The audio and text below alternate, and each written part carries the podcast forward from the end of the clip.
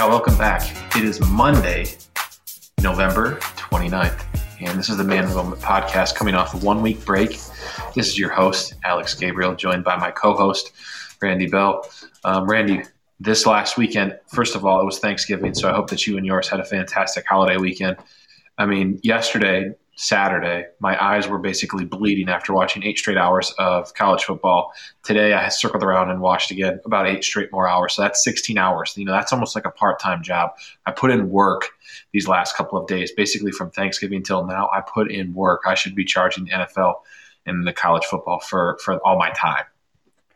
It sounds like you and I had a similar uh, experience. I did the same. I surprised that um, at some points I didn't get sewn into the couch from just sitting there and watching so much football. I got bed sores.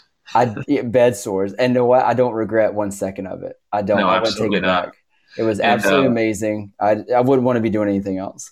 I totally agree. And you know, normally you know, we, we dive right into you know, the NFL um, recap because it's week 12 that, that we just seen here.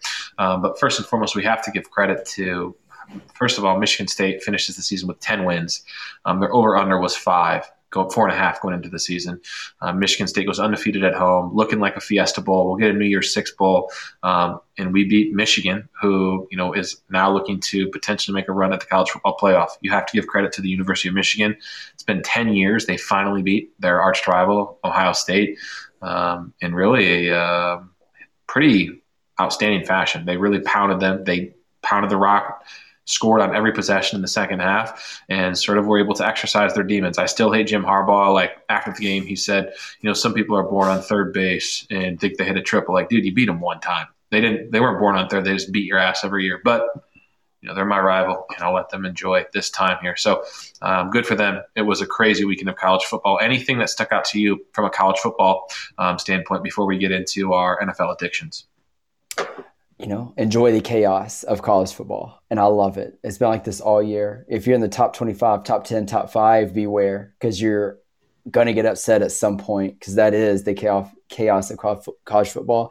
But also, I think it just speaks that I know it's coming eventually. We have to extend the playoffs. We yeah. have to.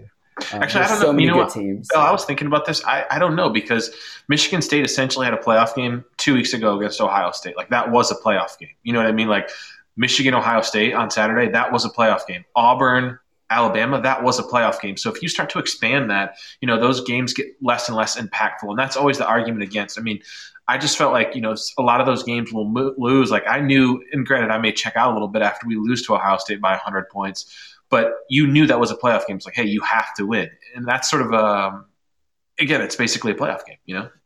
It is. I, I just want the case to be made, and I'm always going to be the underdog champion. I know a lot of people aren't, but there's something to be said for, and I get it. Cincinnati doesn't play the toughest schedule, but they play who's on their schedule, and they beat who's on their schedule.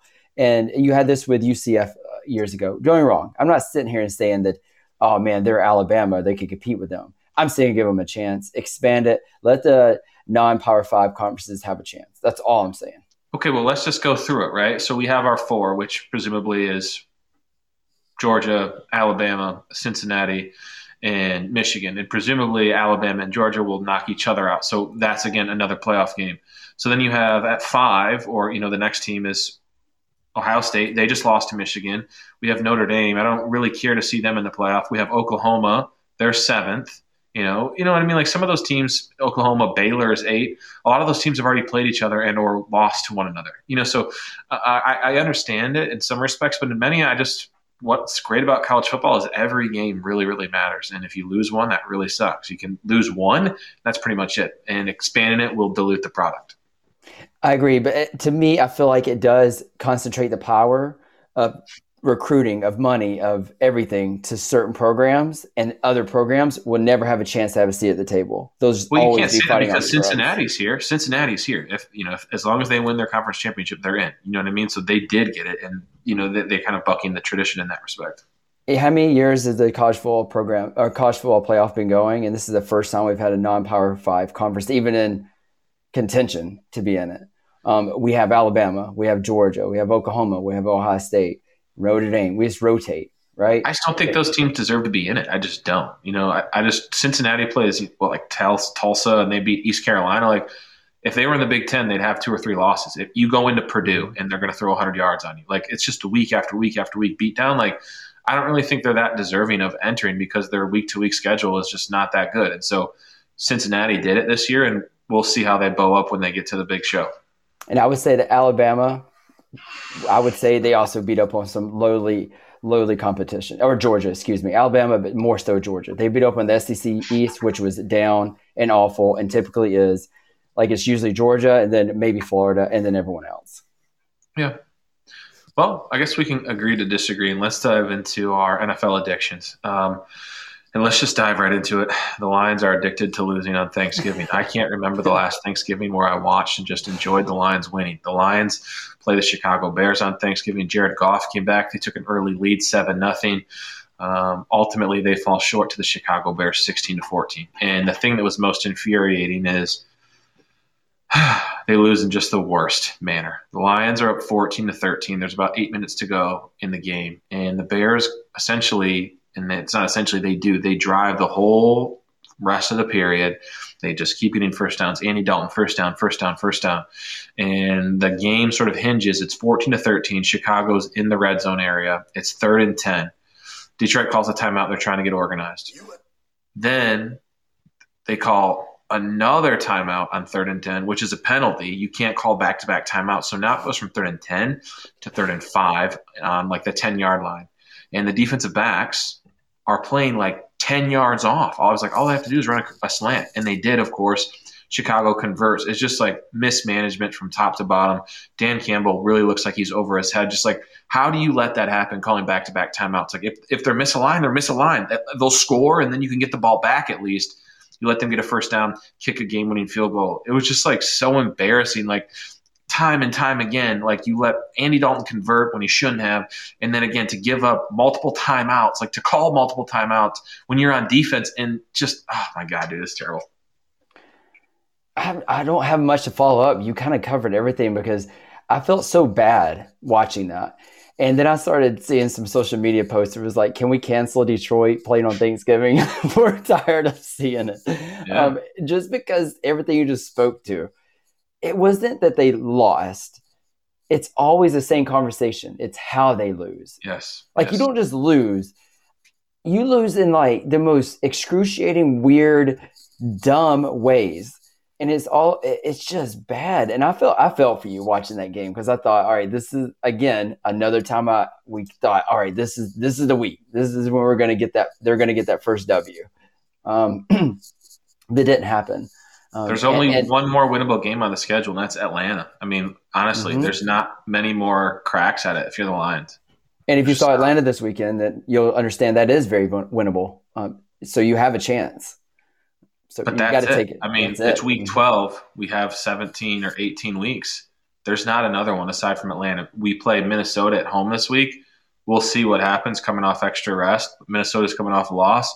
I don't see Minnesota Kirk Cousins has never lost the Lions in a Vikings uniform. I mean, it's just like it's just so. I saw a tweet that said, uh, "If you're a Lions fan, you should legally be allowed to take MDMA. Like you should just be allowed to do Molly because it's just like you're watching that game and you know, like you're like, all right, well maybe we'll we'll get a stop here, at least get a chance to score. Like just an eight and a half minute drive with Andy Dalton at the helm, and you can't get a stop, and then you're paying, playing ten yards off on the most crucial point of the game. Like press the guy. Like if you get a call, you get a call, but like you're playing you're giving him the game. I just can't you're in the nfl and that's the thing like bro these guys are in the national football league went to the highest level of, of college football. Do you when you go to detroit you lose all of your football iq it's just stuck dude. Like i was so pissed i wore my lions jersey again.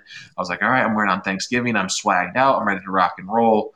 And then like another loss. I just threw my jersey off when they gave up that first down. It's like this is trash bro. It's trash. Yeah and what's I think the wor- one of the worst parts is like Goff was not golfful. He actually no. played a pretty good game, twenty one for twenty five. I mean, how much more do you ask for? No, no interceptions. I, he had a fumble though. He had a big now, fumble. He did. He took, he took, he took way too long. Pitter patter, pitter patter, pitter. Took a fumble, got sacked, took a fumble. Just like, God damn it, dude! Like you know it's coming. Like you can't. We were, and there were multiple times in that belt in that game bell where it was first and thirty there were multiple first and 30s because there was holding call after holding call after holding call. Like I, I saw I, on three occasions, it was first, second, and third, or and 30 to go. Like, what are we doing here, guys?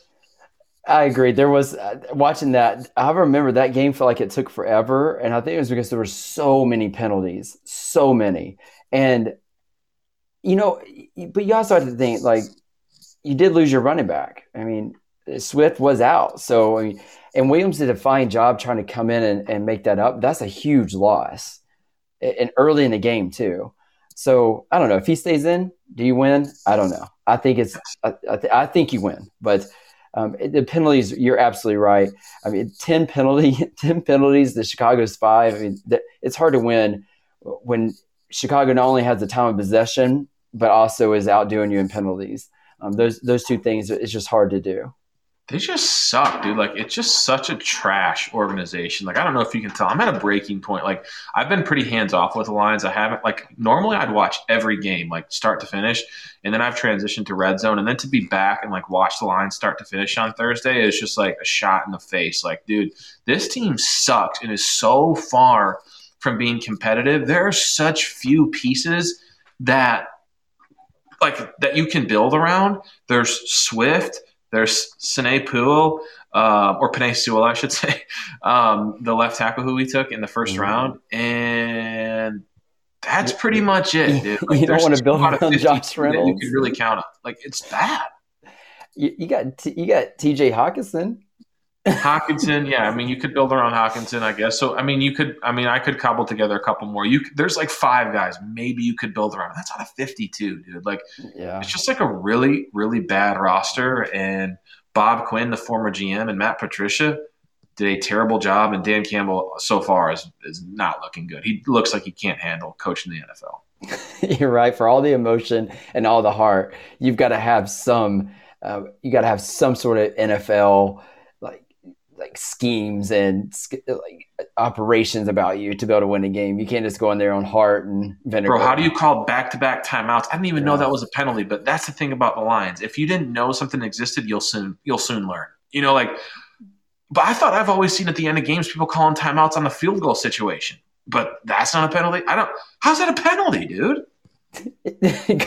Accidentally calling a timeout or back to back timeouts? Is it because they had no timeouts remaining? No, we had a timeout. We had a timeout. Okay. And the thing about it I was confused on that sequence of play.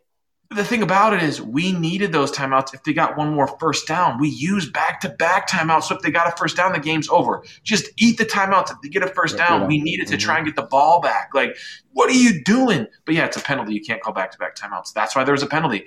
And Mike Pereira said normally the official is supposed to ignore it. You're supposed to ignore the second attempt, but not this time. Oh, that is intriguing. Okay. I was on NFL Red Zone, so I wasn't able to watch it live, and I didn't hear that. So that's they had Red Zone on, on Thanksgiving Day. oh, did they? Never mind. They didn't. Never mind. I was watching. I was sleeping between the games. So bad. You're right. I didn't say that part. Well, I digress. I got it off my chest. What was the NFL addiction? Um, again, this is what me and Bell watch every game that we can. We break it down top to bottom, and we point out and we acknowledge the things that we saw that players, coaches, fans, organizations were addicted to um, during this last week of the NFL season. All right, I've actually got four addictions today. Okay, Ooh. maybe I have a buildup from like Thanksgiving, I had the week off, but I just noticed a lot of trends and things I had to say. Some of them are bigger than the others, but my first one Old Yeller, Big Ben, is addicted to making the most confusing decisions with a football. I've never, some of the things he does, I am baffled. And it goes back to what you said. How are you in the NFL?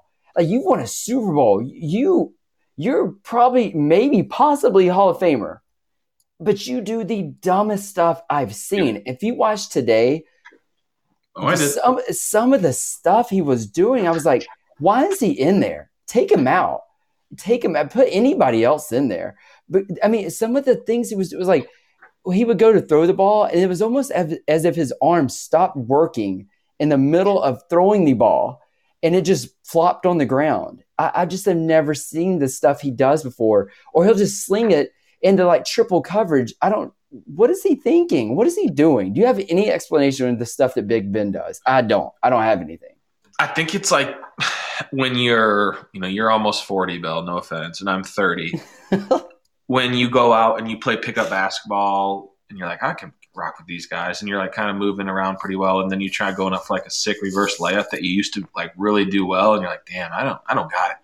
He doesn't have that gear, and he's like, I don't, I don't really have it anymore. He's like, I can still do this, bro. You can't. Uh, the Bengals beat the Steelers 41 to 10. Bent them over a barrel.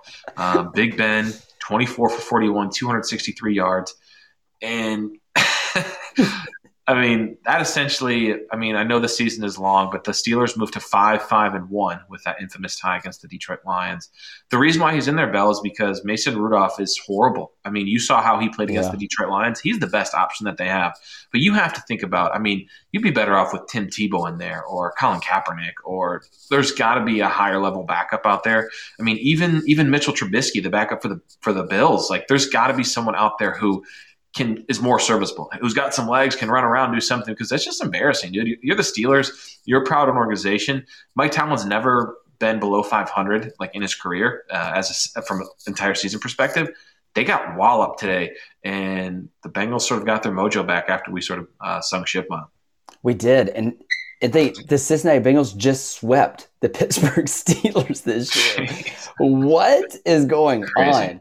And Mixon looked like an absolute train. Yeah. He could not be stopped. It was like five, seven yards, eight yards, oh, a 20 yard. I mean, it was just every time he touched the ball, the dude was either scoring or ripping off a run. He was just unstoppable. Bill, give me another addiction. All right, my next addiction. Here we go.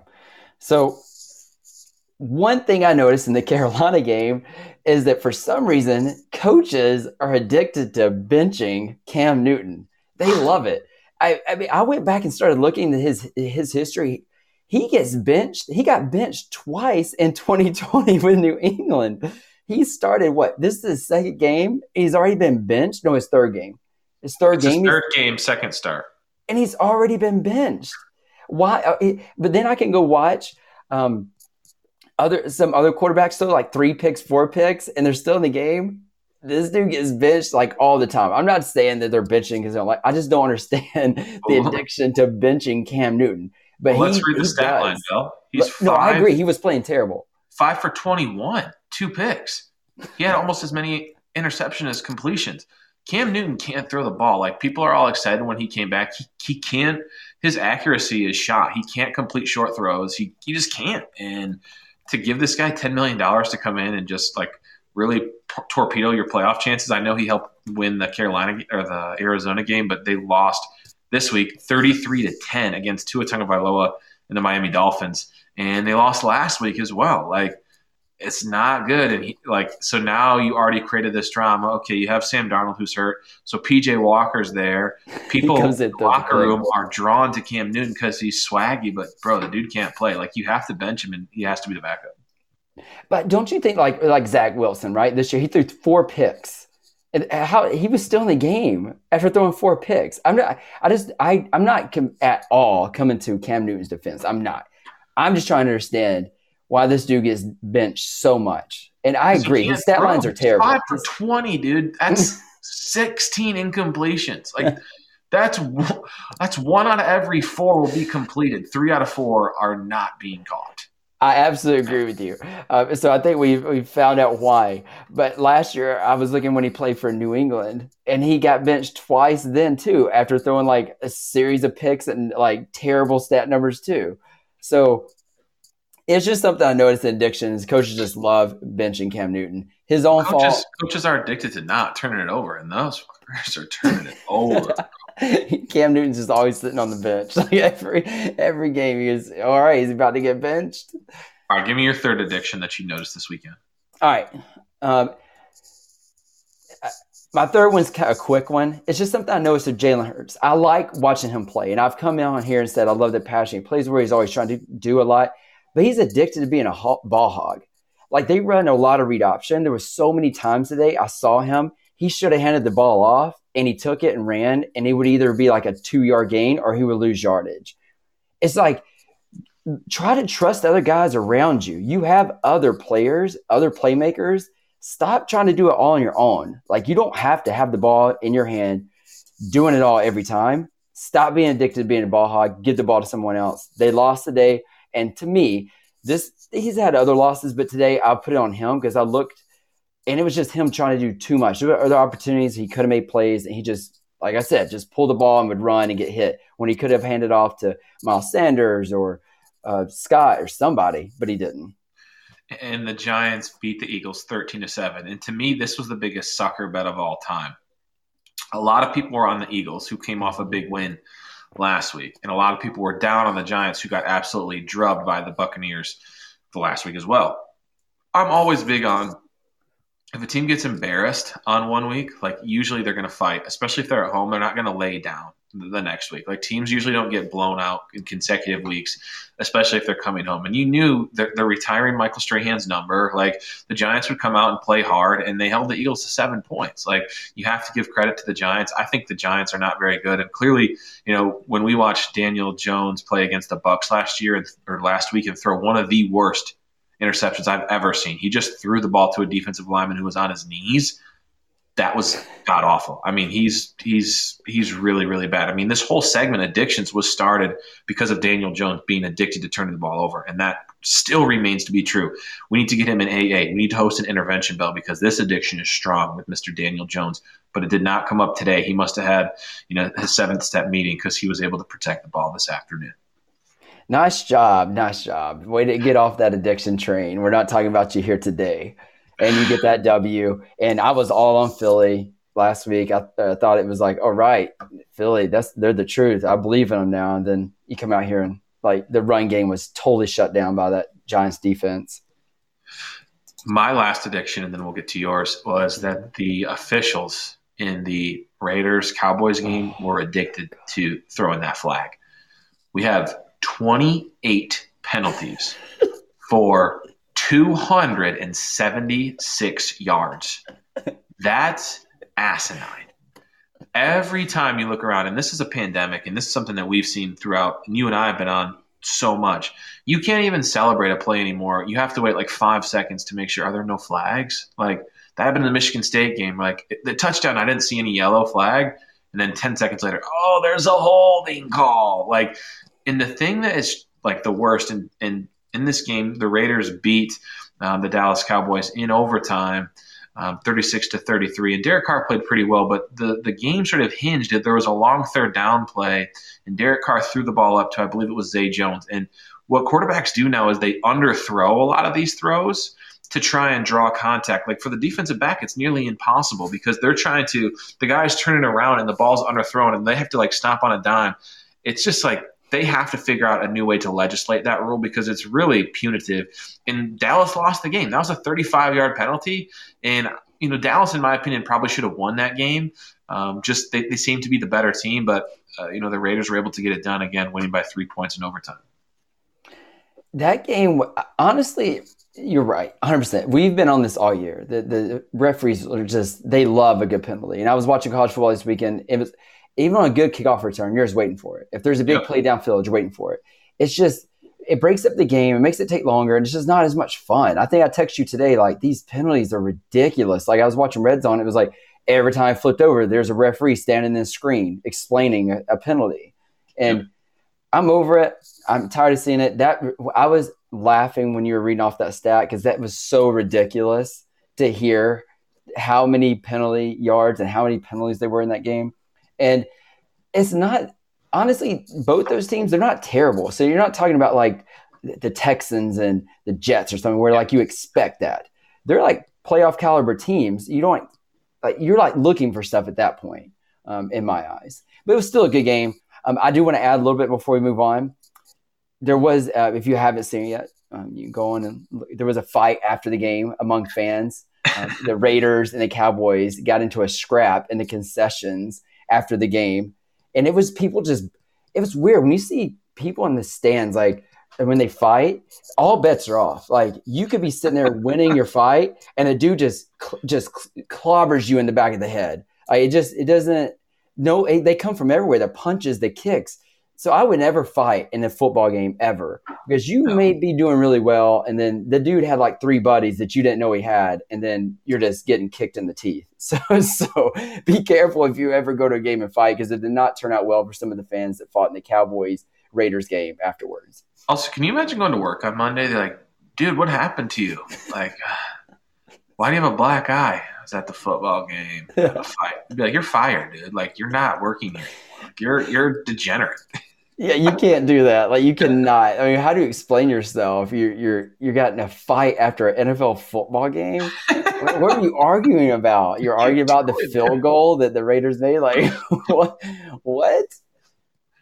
So, all right, give me your last NFL addiction from right. the week 12 of the NFL season. My last one, and I had to kind of go back to what you've said time and time again about Matthew Stafford. And here we go. And I was on him big. I, will go ahead and eat the crow. I said that, like, I, I believed in Matthew Stafford, but I should have known early in the season, and I learned from you being a Detroit Lions fan. You know Matthew Stafford better than I do. Oh. And so Matthew Stafford is addicted to throwing a good old pick six. He loves it. That's his favorite kind of pick. Like he's like, you know what, guys? Um, I've thrown some good passes here. We're in this game. It's time, baby. It's time for that pick six. He's thrown three in the last three games. he threw one today. And it's just unbelievable. So it made me go back and look and see the who in the NFL, uh, the record for most pick sixes. He's got 25 pick sixes. 25, okay? That is a lot, okay? Here's his company though. This may be this may be good for him. The only people who are above him are Brett Favre, Dan Marino, Joe Namath, Drew Brees, Peyton Manning, and Philip Rivers. So you're in good company, right? Oh, Phil Rivers loved a pick six back in the day. Loved it. You live the for it. Problem with that is, is that Matthew Stafford has not been in the league as long as they were, so he has a good chance of catching some of these guys. So I was gonna put it out there. If um, if you're a Rams fan, just get ready for it. It's coming. You guys are going to the playoffs. He's gonna throw a few. Just know it's coming. He can't help it. He's thrown three. I can't believe that he's thrown three in the last three games. That's pretty yeah, bad. I mean, the one he threw today was not very good, and, and this was probably so. The, the game that Bell is referencing here is the Green Bay Packers played the Los Angeles Rams in Lambeau, and the Packers really took care of business. Randall Cobb had some really nice plays. It looked like it was ten years ago, and the Packers won thirty six to twenty eight. And again this is a an issue that we had presented at the beginning of the season is can Los Angeles run the ball and 68 yards rushing again that's not going to be enough. They're relying so heavily on throwing the ball that you can sort of sit back and drive on a lot of those underneath routes. I know that they i mean he hit on some big ones. He hit odell on a really nice uh, long throw and he hit van jefferson on a sweet skinny post. Uh, but you know his matthew stafford's ultimate flaw is there's always just that little component missing, and that continues to be the case. And I know that everyone was on the Rams saying they're Super Bowl contenders, and Sean McVay never seen has never seen a quarterback like this. But you know, I mean, it's very clear that Jared Goff is extremely limited, and I can imagine from Sean McVay's perspective, having to deal with that for three years was infuriating because Goff is really bad. He's really, really bad. Matthew Stafford is clearly an upgrade. Um, I don't think he can get you to the Super Bowl unless you have a team.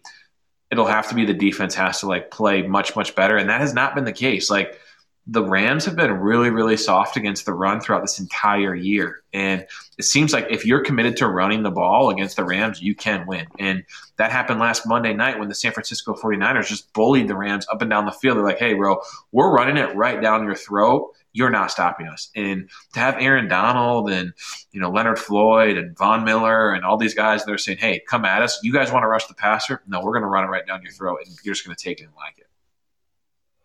Yeah, I'm worried about them moving forward, and you're right. There's different levels of worry. There's Matthew Stafford you're worried about. There's the defense who coming in, I did not think that I was going to be that concerned with them. But after what I've been seeing recently, it's looking bad. I mean, I was really pumped about this game. You know, the Rams, Packers.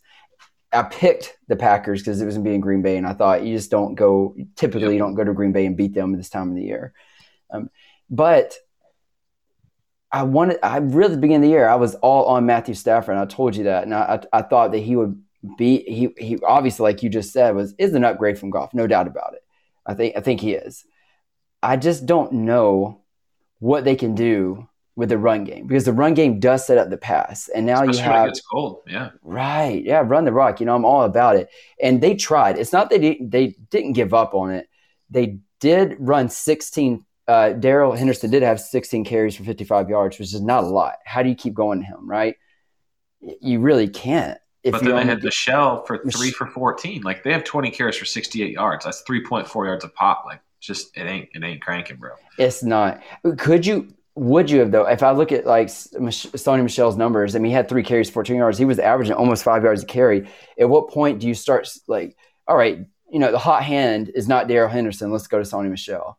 Um, like I always felt like Sean McVay's offense is predicated on running the outside zone. Like they were at their mm-hmm. best when they had Todd Gurley like running, and then they could do everything off the jet motion and everything off play action. Like if you can't run the ball, and I know like Kyle Shanahan and all those guys say like, well, we don't, we can just the, the fake of it itself it, it will make the defense you know remain honest. I just don't think that's true. Like if they know like, hey, he might get some yardage running it, but we're really worried about play action behind us, like like when San Francisco was running the ball against Los Angeles, they had to come down and try and get a stop because they were cranking it down their throat. And like this, they're just kind of soft as far as being able to run the ball.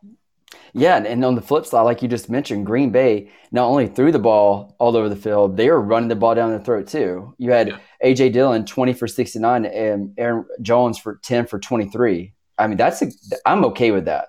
Like I know Jones is getting his legs back a little bit too, coming off an uh, MCL injury. So you know, two point three yards per carry. I'm sure he'll be better moving forward.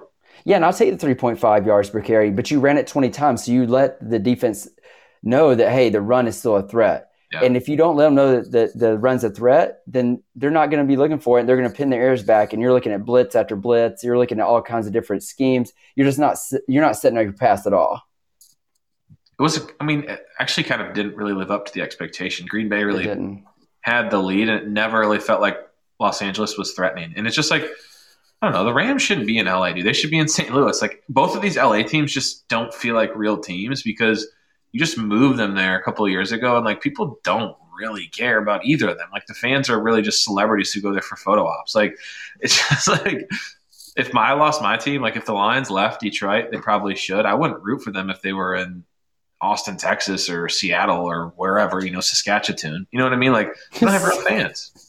No, I wouldn't either. Like if it was the the Baltimore Falcons, I'm not like, oh yeah, go Baltimore Falcons. I'm gonna go with forever team they put in here. That's who would be my team. Yeah, that's a loser move, dude. That's a simp mm-hmm. move. It's just like it's, it's, that's just like I mean, a game we're probably going to get to tonight is the Browns and you know, the Ravens. There's a good history there, right? Yeah. And yeah and you like that because the Cleveland Browns say, you know what? No, we're going to keep cheering for our Cleveland team because they're in Cleveland. We're not all of a sudden going to be different fans. All right, that wraps up our NFL addictions. Let's move into some more games that we left out. First and foremost, Tampa Bay Buccaneers take care of business against the Indianapolis Colts. Bell, this was a game of tale of two halves. First half, Colts were up 24 14 and got the ball in the second half and were threatening. It's like, damn, dude, they're about to be up 31 14. They're going to be up 17 points. Carson Wentz in the first half had three touchdowns. He only had three incompletions. He was balling. I just happened to pick against Carson Wentz in this game because I picked the Buccaneers for this eliminator pool that I'm in. And I was like, I need a Wentz turnover. And lo and behold, we get a we get a strip sack fumble. Wentz, bam, Buc score. Then we get a big interception. Bam, another Wentz interception. It's just like, all right, boom. Wentz gave us what we needed. He gave us the turnovers, and that's what he continues to do. And Bell, in, in a game where Jonathan Taylor last week comes off five touch to, touchdowns against the Buffalo Bills. This week, they decide to have Carson Wentz throw the ball 44 times and ultimately lose to Tampa Bay. Tampa Bay scores um, a go ahead touchdown. Leonard Fournette scores his third uh, his fourth touchdown of the day. He had four total touchdowns. He had a long run to break it off to essentially seal it. And I don't understand the game plan here. The, the Bucs win 38-31. Why would they not pound the rock with Jonathan Taylor? They finally did on the last drive when they really needed it. He ends up with 83 yards. 55 of them were on the final drive. Why would you not pound that guy? And I know Tampa Bay's got a good defense, but like – this guy was just making an MVP case the previous week, and now you're going to trust the game in Carson Wentz's hands. Throws two picks, has a strip fumble as well. I mean, that's on coaching, bro. Yeah, um, what I put in my notes too was I think that the Colts got outcoached, or they outcoached themselves. So like you, you, you develop a game plan going into the game. You say, okay, this is what we're going to do, and they decided that we're sticking to the game plan because, like you said, they looked at it and said, well, Tampa Bay's got a you know lockdown run defense, so let's let's put in Carson's hands, he's you know he's fully capable in their game plan. And they just never navigated for that because they saw it was working the, the first half. And they didn't make any halftime adjustments. And they continued to be stubborn and stick with that game plan. I don't agree with it, but sometimes I think as a coaching staff, all right, this is what we prep for, this is our game plan, this is what we're running. And I think they got in the trap. And I put in my notes too that exactly a, the tell of first half, two halves, I said Wentz played well until he didn't. And that's yeah. like you just said, we've been saying all year. This, I knew, I think we all knew it was coming. Like at some point, there was going to be a Wentz mistake that cost them that game. You're just a matter of time. And Tampa Bay is not the team that you want to do that against because they have Tom Brady, and if you give him any opportunity, he's gonna he's going to make you pay for it. And Indy had a really big muffed punt as well. Like they just really gave it away. They really did. But that's what Tom Brady does. He will capitalize. If you give him a chance, he will capitalize. Every time. And you know, it wasn't even like a a big day for like a lot of like it was more of a Leonard Fournette day for me. Like oh, every yeah. time I look every time I saw it, it was like Leonard Fournette was going into the end zone and it's just wild to think that the it's almost like a career resurgence he's had since he's been with Tampa Bay. Um, and it's it's nice to see. I wish I had picked him up on fantasy. I did not, so missed out on that today. But awesome day for him. Speaking of Tom Brady, let's talk about his former team, the New England Patriots. They win again. They're eight and four. They beat the Tennessee Titans 36-13. Um, the Patriots, dude, are just like hateable to me. Like I really like Bill Belichick but just their team. It's just more so their fan base. Like to me, my hatred of, of teams really hinges on their their fans. Their fans are just annoying, dude. They're entitled, they're loud, they're obnoxious. Patriots get the win 36-13. Defense looks good. Mac Jones is, is doing a pretty good job. He he threw a pick six, but the guy dropped it. Like it was going to be a walk in the end zone pick six. The mystique seems to be there with the Patriots. How far can they go? I don't know. They have a big matchup coming up against Buffalo. They play them twice, and that will be really intriguing to see how good this team actually is. They are annoying. Um, obviously, I have a history with with them and Bill Belichick. They do annoy me, and watching them play, it's just it's not exciting. It's lukewarm, but it gets the job done. It's almost like yeah. watching the Georgia Bulldogs, right? Yeah. They're not doing anything flashy. They're running the ball. They're throwing the ball. There's no stars. It's just you're running a great system and it's working. Um, and I I get it. It wins games. I mean, what they've won six straight now, and they just. But it was Tennessee, man. The Tennessee's beat up. They can't even compete. Yeah. They've lost everybody. So like, I don't take too much away from that win, other than Tennessee. Like New England is continuing to roll, but the Tennessee Titans, I feel for them because they were a strong playoff candidate, and now, man, I, they they are looking. They're in bad shape, real bad shape. I mean, they're still eight and four. They are third um, right now. They're only a game out. I mean, both they're it's Baltimore's one with seven wins. Like they're all they're right in the running there. You know what I mean? Like it's not it's not over. I mean, there's um, reports that Henry might come back for Week 17. Like so, it's it's not doomsday. Just you know, sort of tread water, make the playoffs, let your guy get healthy, rely on him in the playoffs, see how far he can take you. That's a good point. Yeah, they do need some players to get healthy. If they got to get healthy before the playoffs, or yeah they're going to be one and done, I think, in the playoffs. All right, next we have the Denver Broncos. I feel like the Denver Broncos are your like pseudo team. The Denver Broncos win again. They beat the Chargers 28-13. They move to 6 and 5 on the year. They are firmly in playoff contention, Randy Bell. I mean, they're they're still on the outside looking in, but they're not far off. They're they're tied with Los Angeles Chargers and right behind the Raiders. So it's the, the Chargers are seventh, the Raiders are eighth, the Browns are ninth, Broncos are tenth. All those teams have six wins, and you know, hey, that's all you can ask for. Teddy Two Gloves gets it done. He had a little injury, but your boy Drew Lock came in, and, and the Broncos are they're not they're not giving up. They're not, and, uh, and we're gonna we're gonna go back to this a little bit later. But here we are again. Look at that. Teddy Bridgewater doesn't have to do anything amazing, right? He just comes in, he game manages, he has the two gloves, he doesn't put you in a bad position. And guess what you do? You run the rock. You run it, you run it, you run it, you run it. And it works because you just bleed time off the clock. As long as you're keeping the offense, the other team's offense on the sidelines and you're controlling the game, it's to be, you're putting them in a position where they have to score fast to keep up with you. And, I, and it might be a boring way to win, but when you're sitting there watching like Melvin Gordon ripping off five yards of carry, and then uh, Javonte Williams coming in, he's ripping off almost four yards of carry. I mean, it, you that's hard to stop, and that's so frustrating for a defense. Just wears you down, wears you down, and That's why I like. That's why I said early on. I think, and it was one of my hot takes earlier this season that Denver would win the division. I'm not saying I'm not coming off that yet, but I will say they are very. And I, I think I mentioned this too. I feel they're one of the most complete, one of the more complete teams. I don't mean that Teddy Bridgewater is a superstar. I'm saying Gordon is like an MVP. I'm saying that they have pieces that are consistently doing their job, and sometimes that's all you need. Yeah, I, I totally agree. Um, that, I feel like that is your pseudo team, though. Would you agree? Like that's like your sort of backup team, Denver Broncos, for whatever reason. Um, I do enjoy watching them. I have a little bad history with them just from the Falcons and the Super Bowl, but that was our own undoing. So I can't hate them for it. That was a great team they had. I mean, you're gonna beat uh, John Elway and and um, Terrell um, Terrell uh, Davis. Terrell yeah. Davis. You're not going to beat them. So like, I don't feel I have any problems. That was our first Super Bowl, um, but I do I do enjoy watching them play only because it's very consistent. Whereas other teams like Buffalo, one week they're blowing people out, the next week they're barely they're like getting beat like by stupid teams. So I, I know I like the consistency with Denver. We won't waste a minute on this game. The toilet bowl of the week. The Jets played the Texans. The Jets the Jets win. The Jets actually have three wins on the season. They win twenty one to fourteen. We really don't need to talk about this game. Congratulations to the Jets. Yeah, good job. Yeah, I have nothing. I literally in my notes. I think only thing I put down in my notes was, yeah, I don't even. I didn't even take a note on this game. Usually, I take notes in every game. I just had nothing to say about this game. Um, this one hurts. The 49ers beat the Vikings 34 to 26. The Vikings were just plagued with turnovers. Cousins had a pick. Dalvin Cook had a bad fumble in their own territory. Um, they had a Minnesota had the ball with about you know 11 minutes to go in the fourth quarter on, on the 49ers four yard line. Fourth fourth and goal, they were not able to punch it in and ultimately fall short. So that was a really big game. Uh, they both teams were five and five going into that. Obviously, you know San Francisco gets the edge there. Both are still in playoff contention. And Bell, your Super Bowl pick of the San Francisco 49ers. That was my pick too.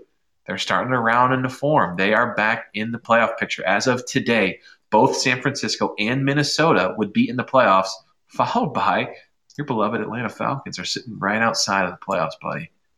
It, it's a wild, it's a wild day. I, I, I, was, I couldn't wait to get on here and just tell you that I have not hit the eject button. I told you a few weeks ago that we were getting really close. Like, I, you know, we were talking about the hypothetical of the plane's about to crash, right? My yeah. San Francisco 49ers Super Bowl plane. We haven't hit the eject button. We're still afloat. I'm still in it. I told you I'm not jumping off of it yet, even though you, we talked about, we were saying that, you know, I've learned a lot. You gain more knowledge. You, you want me to come off the pick. And I told you it was about time, but I just wasn't ready quite yet to hit it. And here we are. Here's San Francisco sitting at six and five. Um, we'll see. It, it, it's tough for me to. I hated picking them just to Kyle Shanahan. Like oh man, you know the history with the Falcons, but they're looking better and better, no doubt about it. I still don't know if Jimmy G. I don't know, man. Sometimes like just keep handing the ball off. Quit. Don't don't yeah. like. Can we reduce how much he throws it? Can we go in below? He threw 20, 17 for twenty six. Can we go like I don't know, ten for twenty? Like quit letting him throw it. Just hand it off. Let Deebo Samuel Samuel run, even though he got a little banged up today whoever it is. Weird. Him going yeah, down was weird. weird. Yeah, that's what I said too. I was watching. I was like, I didn't see. They did show the replay, and I saw nothing that was like, "Ooh, that hurt." It's just like he fell over. Yeah, that was weird. But um, um, Mitchell looks good. Twenty-seven for one thirty-three and a touchdown. I'll take that all day. That's fantastic. They got healthy and they found their groove. They're able to run the ball. I mean, again, run the ball and you have a chance, especially when it gets colder, dude. I just that's the thing about the NFL season is you can get better and you can grow. And um, so yeah, 49ers get the win. Good for them. Um, they're getting better. They're in the, they're in not as tough a division as we thought. Arizona obviously is really good, but the Rams clearly are beatable. And Sean McVay has lost four straight to the 49ers. So clearly, um, Kyle Shanahan has his number. What I know they're good buddies and used to work together back for the Washington football team, but something's going on there. Yeah, something is. Um, and I just want to before we move on for this game going back to running the rock, you only ran the ball seven. Actually, if you're all together, eighteen times. If you're if you're Minnesota, that's yep. it. Dalvin Cook. He, I know he got hurt, which was, was like a bad injury. Um, yeah. Even, but even that, when I he went down awkward, I couldn't tell where the injury occurred. I know he went off on the cart, but I couldn't exactly tell what was in there. Did you have a follow up with that? No, I, I it looked like a hamstring how he was Hamstring? holding it. Like Okay. he didn't like it didn't look like there was a knee tearing type situation. You know, it looked like uh, soft tissue almost, from my medical professional opinion. Because I know all the players are taking a knee, and I was like, oh, I remember that when I was in like high school football, and like if like a bad injury, you all take a knee. um, we normally talk about our teams first, but I got so carried away just pissing on the Lions that we didn't talk about your Falcons. Again, we mentioned they're right outside of the playoff picture. They take care of business. They beat the Jacksonville Jaguars today 21 14. Jacksonville again had the ball late with a chance to tie or win. Ultimately, Trevor Lawrence falls short. Um, but, dude, Cordarrelle Patterson, I text you this every week. He's a stud, dude. When you have him, I know you lost last week without him against the Panthers, I believe. Uh, when you no, who who'd you who'd you get blown out by? The, New well, England. the Cowboys, and then New England. When you don't have Patterson, it's rough. When you have Patterson, you got a shot, and you're a fringe playoff team. So, congratulations on the win today, my friend. Yeah, I've got one line. I, I don't want to get too excited. It's cool that we won. Patterson's a beast. Jacks, Jacksonville's bad. That's all I put. That's all we got. I, I- can't take a lot from this win. It's just You're crazy, dude. I mean, you never enjoy the highs. You're always on the lows. You just won. You got you're you're right in the playoff picture. Do you see our remaining schedule? We've talked through this. We've talked through picking out where our next wins are. Okay, so you have five wins right now. You Mhm. play the Bucs at home. You could potentially win that game. I could see some. What? I could see some chicanery going on that that this next Sunday. I could see something happening. You are seeing something different than I'm seeing, but cool. Yeah, I- yeah. Let's take that. All right, cool. Maybe Panthers, that's a dub easily. So now you're at seven. now it is. Now it is. Yes, I agree. We'll beat the Panthers. I agree with you on that one. 49ers on the road, you probably lose. hmm Lions at home, easy win. Now you're at eight wins. Fal- Bills on the road, probably loss. But then you have the Saints at home. You're looking at potentially nine wins, and if you don't count the Bucs game, eight wins. You may that may be enough to get in the playoffs. I will go with you on this that coming in the season, if if you told me we had a shot at nine wins, man, I would be just so elated, so excited. Because coming in, I picked us for six wins, and uh, at the top of our show, uh, beginning of our the season this year, top of our show, I said that you know we might win six games. I picked those out. Nine, if we get to nine, that, that is that's an amazing season for this team. Um, I don't think we will if we, even if we go i don't see us making a deep run but you're right No. it, it, it's it's cool just to be in you know still our season's not over that's a cool feeling So yeah, you got to take the good when it comes. I do. You're right. I, I forget to celebrate the victories on the way. I think it's just being a jaded falcons fan for so long. It's just hard to get excited. Even when i watched the super bowl that time with you i just couldn't get up. It was 28-3 and i couldn't get up. I could not allow myself to be excited. So. All right, Bill. That leads us to one of my one of our newer segments, but one of my favorite ones, and that's our House on Fire bet of the week. And that bet is this: we look at our schedule for Week 12. I guess it would be Week 13. We look at the 13, next mhm. week's schedule, and I give you three games, and you say, "Hey, you can put your mortgage on this. Your mortgage payment, you're good. You could. It, it, it's gonna if if if it hits, mortgage is paid off. If it doesn't hit, your house is being set on fire. The last time we did this, you said Tampa Bay would take care of business against the New York Jets, and lo and behold, your house mortgage was paid off. the house that I burned down the previous week. My second house mortgage is paid. So right now I have one burned down house and I have one house the mortgage has been paid. I can't wait to see what you got for me this week. I love this segment. I'm excited. So this is really easy. So I'm going to throw this one away because this is. I'm going to give you four, and I'm Yeah, always give me let you four, from three. Okay, so the first one that we're throwing away that this legitimately is house on fire. You could put, if you wanted to, you could put your mortgage payment on this money line. That's Jacksonville is playing Los Angeles chart Los Angeles Rams at home. Oh, mm. That's that's easy money. That that that's house on fire. Your Yeah, house throw that out. Mhm. Agree. That's easy. Yeah. So that's being thrown out. Okay, so I'm going to give you three. Okay, so the three that I have are this. First and foremost, you have the Eagles playing the New York Jets in New York. Okay, Minnesota Vikings playing the Detroit Lions in Detroit.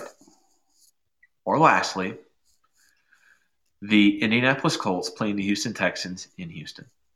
All of those are road games. The, the favorites are the road. What are you putting your house on? I know who I would, but I'll, who, I'll, let me get your, your thoughts here. I'm putting my money, my mortgage on Jonathan Taylor and the Indianapolis Colts going to the Houston Texans and beating Houston Texans. I think if I look at the Eagles, no way I'm putting any mortgage on that team at all. They are, who knows what they're going to do? Who knows from week to week who they are? And then my other game was the Lions playing the Vikings Yeah. at home. I, I'm I not that's- messing around with that because that's a conference game. I don't like to mess with a with a with a. I don't mind a conference game. I don't like it when it's a conference road team at you know someone a road team. I don't want to pick them at five and six after what I just saw. The Lions are still scrappy. There, you can't tell me that those players in that locker room don't want to get a win. And if they can come in here and get one against the Vikings, they will. So I'm going Colts at Texans. What was yours? Lions. I'd take the Vikings figured. all day. I'd I'd take them all day. I'd put two mortgages on it, two mortgage payments. I'd put my neighbor's mortgage on it as well. Come here, buy I put my whole damn neighborhood on it. Like, hey guys, mortgage is getting paid off, and we're burning this bitch to the ground. We'll see what happens. Oh man, no, I just think the Colts they're going to bounce back and say, you know what, we didn't run enough last week. We're going to run it down the Texans' throat. So, Bill, when, when you look at the schedule, and I think this could probably, we could just base our game off this. When you look at the schedule, they say how low you can get tickets for. Guess how cheap of a ticket you can get for your House on Fire bet of the week? The, how much do you think it would cost you? The lowest ticket you could get for a game in Houston? So I, want to go to the Houston game and watch my House on Fire game. Um, Yeah. eighty dollars. Nine. Nine dollars. Did you just a single digit number? You just said nine. Tickets as low as nine. Ah, Nine dollars? Oh You can't even fill up your gas tank. and they're not even sold out at nine dollars. Oh man, come on, take a field trip. There's got to be a school out there that needs needs a little field trip. Like, come on, Yeah, corporate offices, buy that up, babe. Come on, sell it out. All right, let's move on to our next segment, which is three and out. So after Oh, we've yeah. talked everything that we've talked about, we've watched all of week 12. You come up with three questions. It's first and 10, Bell. What's your first big question for me? Oh, I love these three questions. So my first question is going to be a little like college football and NFL mix. Okay. So what, if anything, should be done about faking injuries on the field? So I know this hits near and dear to your heart because allegedly Ole Miss kept doing it against Tennessee, but I just don't think there's anything you can do about it. Like it's just a losing battle to get into that argument. I just, you know, just it's kind of letter of the law. I you have to ignore it. It's ignore it's annoying when people doing it when you're playing tempo, but it's just not a good place that you want to be in. Like, because what if someone actually is her? It's just not a place that you want to be into litigating. You just have to kind of. I don't think it's as. Uh, I mean, did you see it happen a lot this week? I didn't see it. The I mean, I just think of the Tennessee Ole Miss game, but I don't see anything otherwise. No, it happened again in the Egg Bowl. So that's why I brought it up too. So it's an Ole Miss strategy. it's a whole miss thing. You're I just a Lane Kiffin hater. Let it go. Let it go.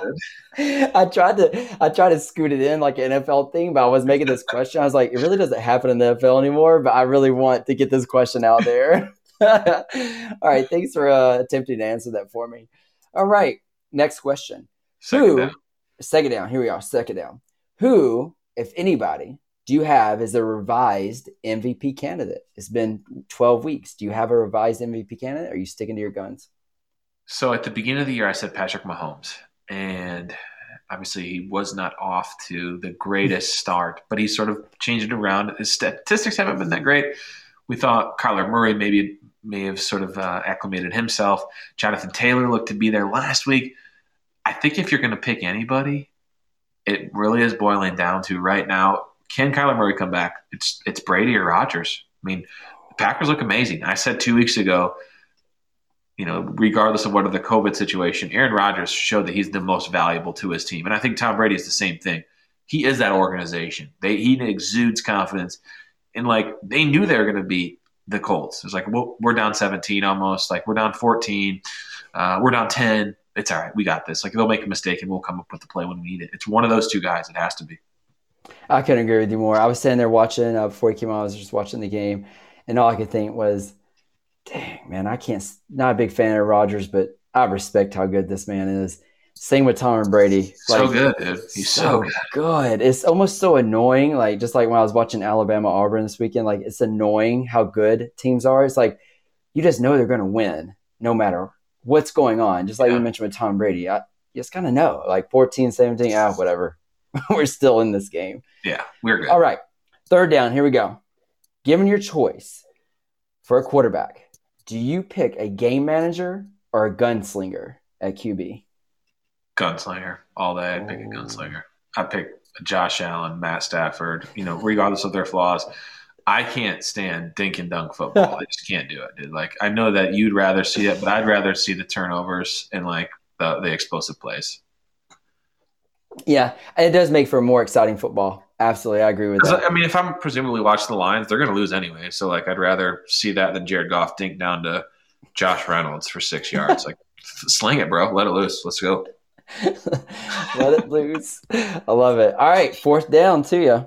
So fourth down, I have a question for you. Mhm. Knowing what you know now, and we don't know what will happen next week, little spin on it. Who will be the four college football teams in the playoffs that will be announced next Sunday? Oh, all right. So you obviously have to go. Georgia is going to be there.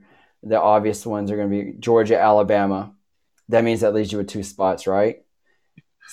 Well, I'm- Georgia and Alabama play each other in the SEC. oh, you're talking about next Sunday after the. Oh, sorry, after Yes. the championship Yes. games. My apologies. Okay, I understand.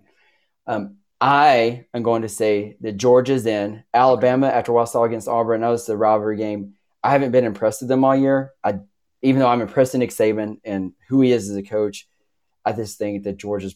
I just haven't seen a lot of chinks in the armor. Their offense is kind of like boring to watch, but it wins.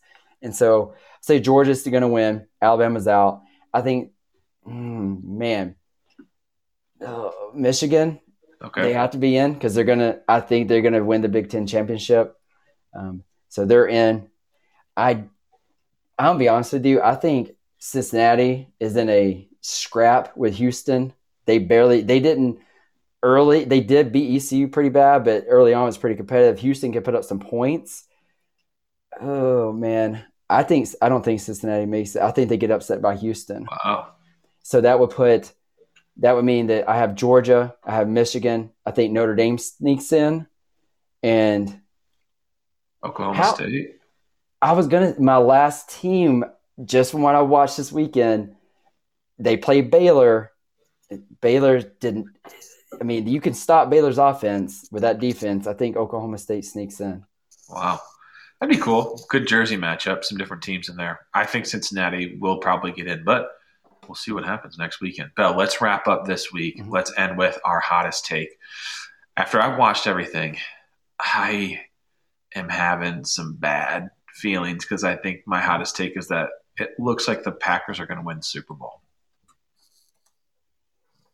Wow.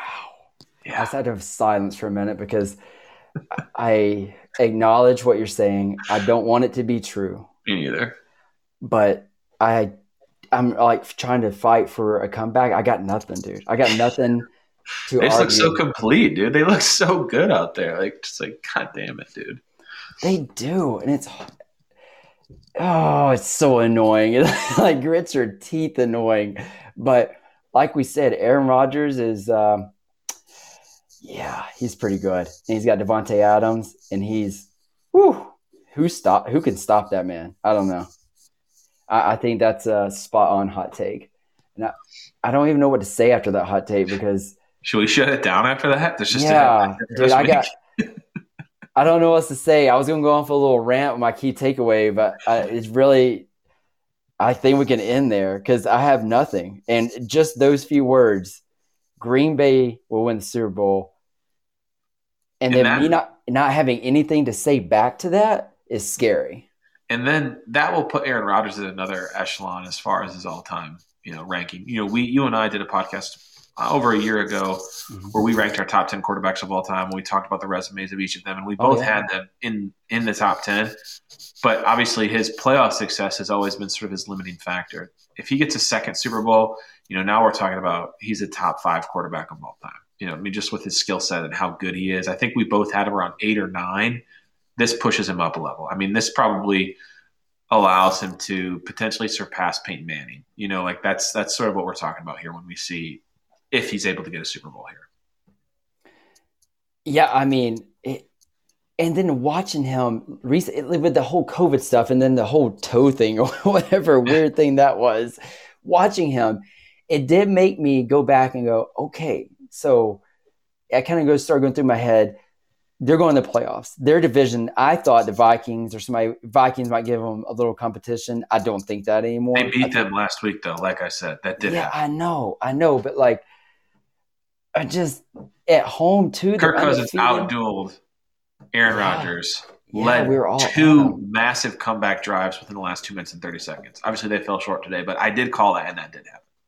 No, you're absolutely right. You're one hundred percent right, and I thought the Vikings were going to be in it. And I agree, they did beat them. But I still think, like, when I watch Green Bay, it's just different. There's something different there. Yeah. And so I was yeah. like, who's going to give them a run, right? Like in the playoffs. I think you're right. Tom Brady and the Buccaneers will be definitely there waiting. If Cardinals, I'll be honest, if the Cardinals don't get Kyler Murray, Curry, uh, Kyler Murray back and 100%, I don't know. Like, they're if he's not 100, percent already beat them too. I know. And then the Rams, gosh, Matthew Stafford, what I've been seeing, no way. And then Cowboys, who in the world knows what they're going to be? I don't know who's going to give them, who's going to solve that puzzle. Like if I match Green Bay against any of these teams, I would pick Green Bay. I just would. I know. That's wild, dude. I, I, you, you got me. Your, your, your hot take let's end it there because that was beautiful. Just in that one phrase, it just that was big. All right, Bill. Well, thanks for joining us. Fantastic, you know, week of football. Really, from Thanksgiving on, it was a lot, but it was good. Um, have a great weekend. Back to the grind of work for all of us here. You know, thanks for joining us, and we'll be back next week to break down Week 13 of the NFL season.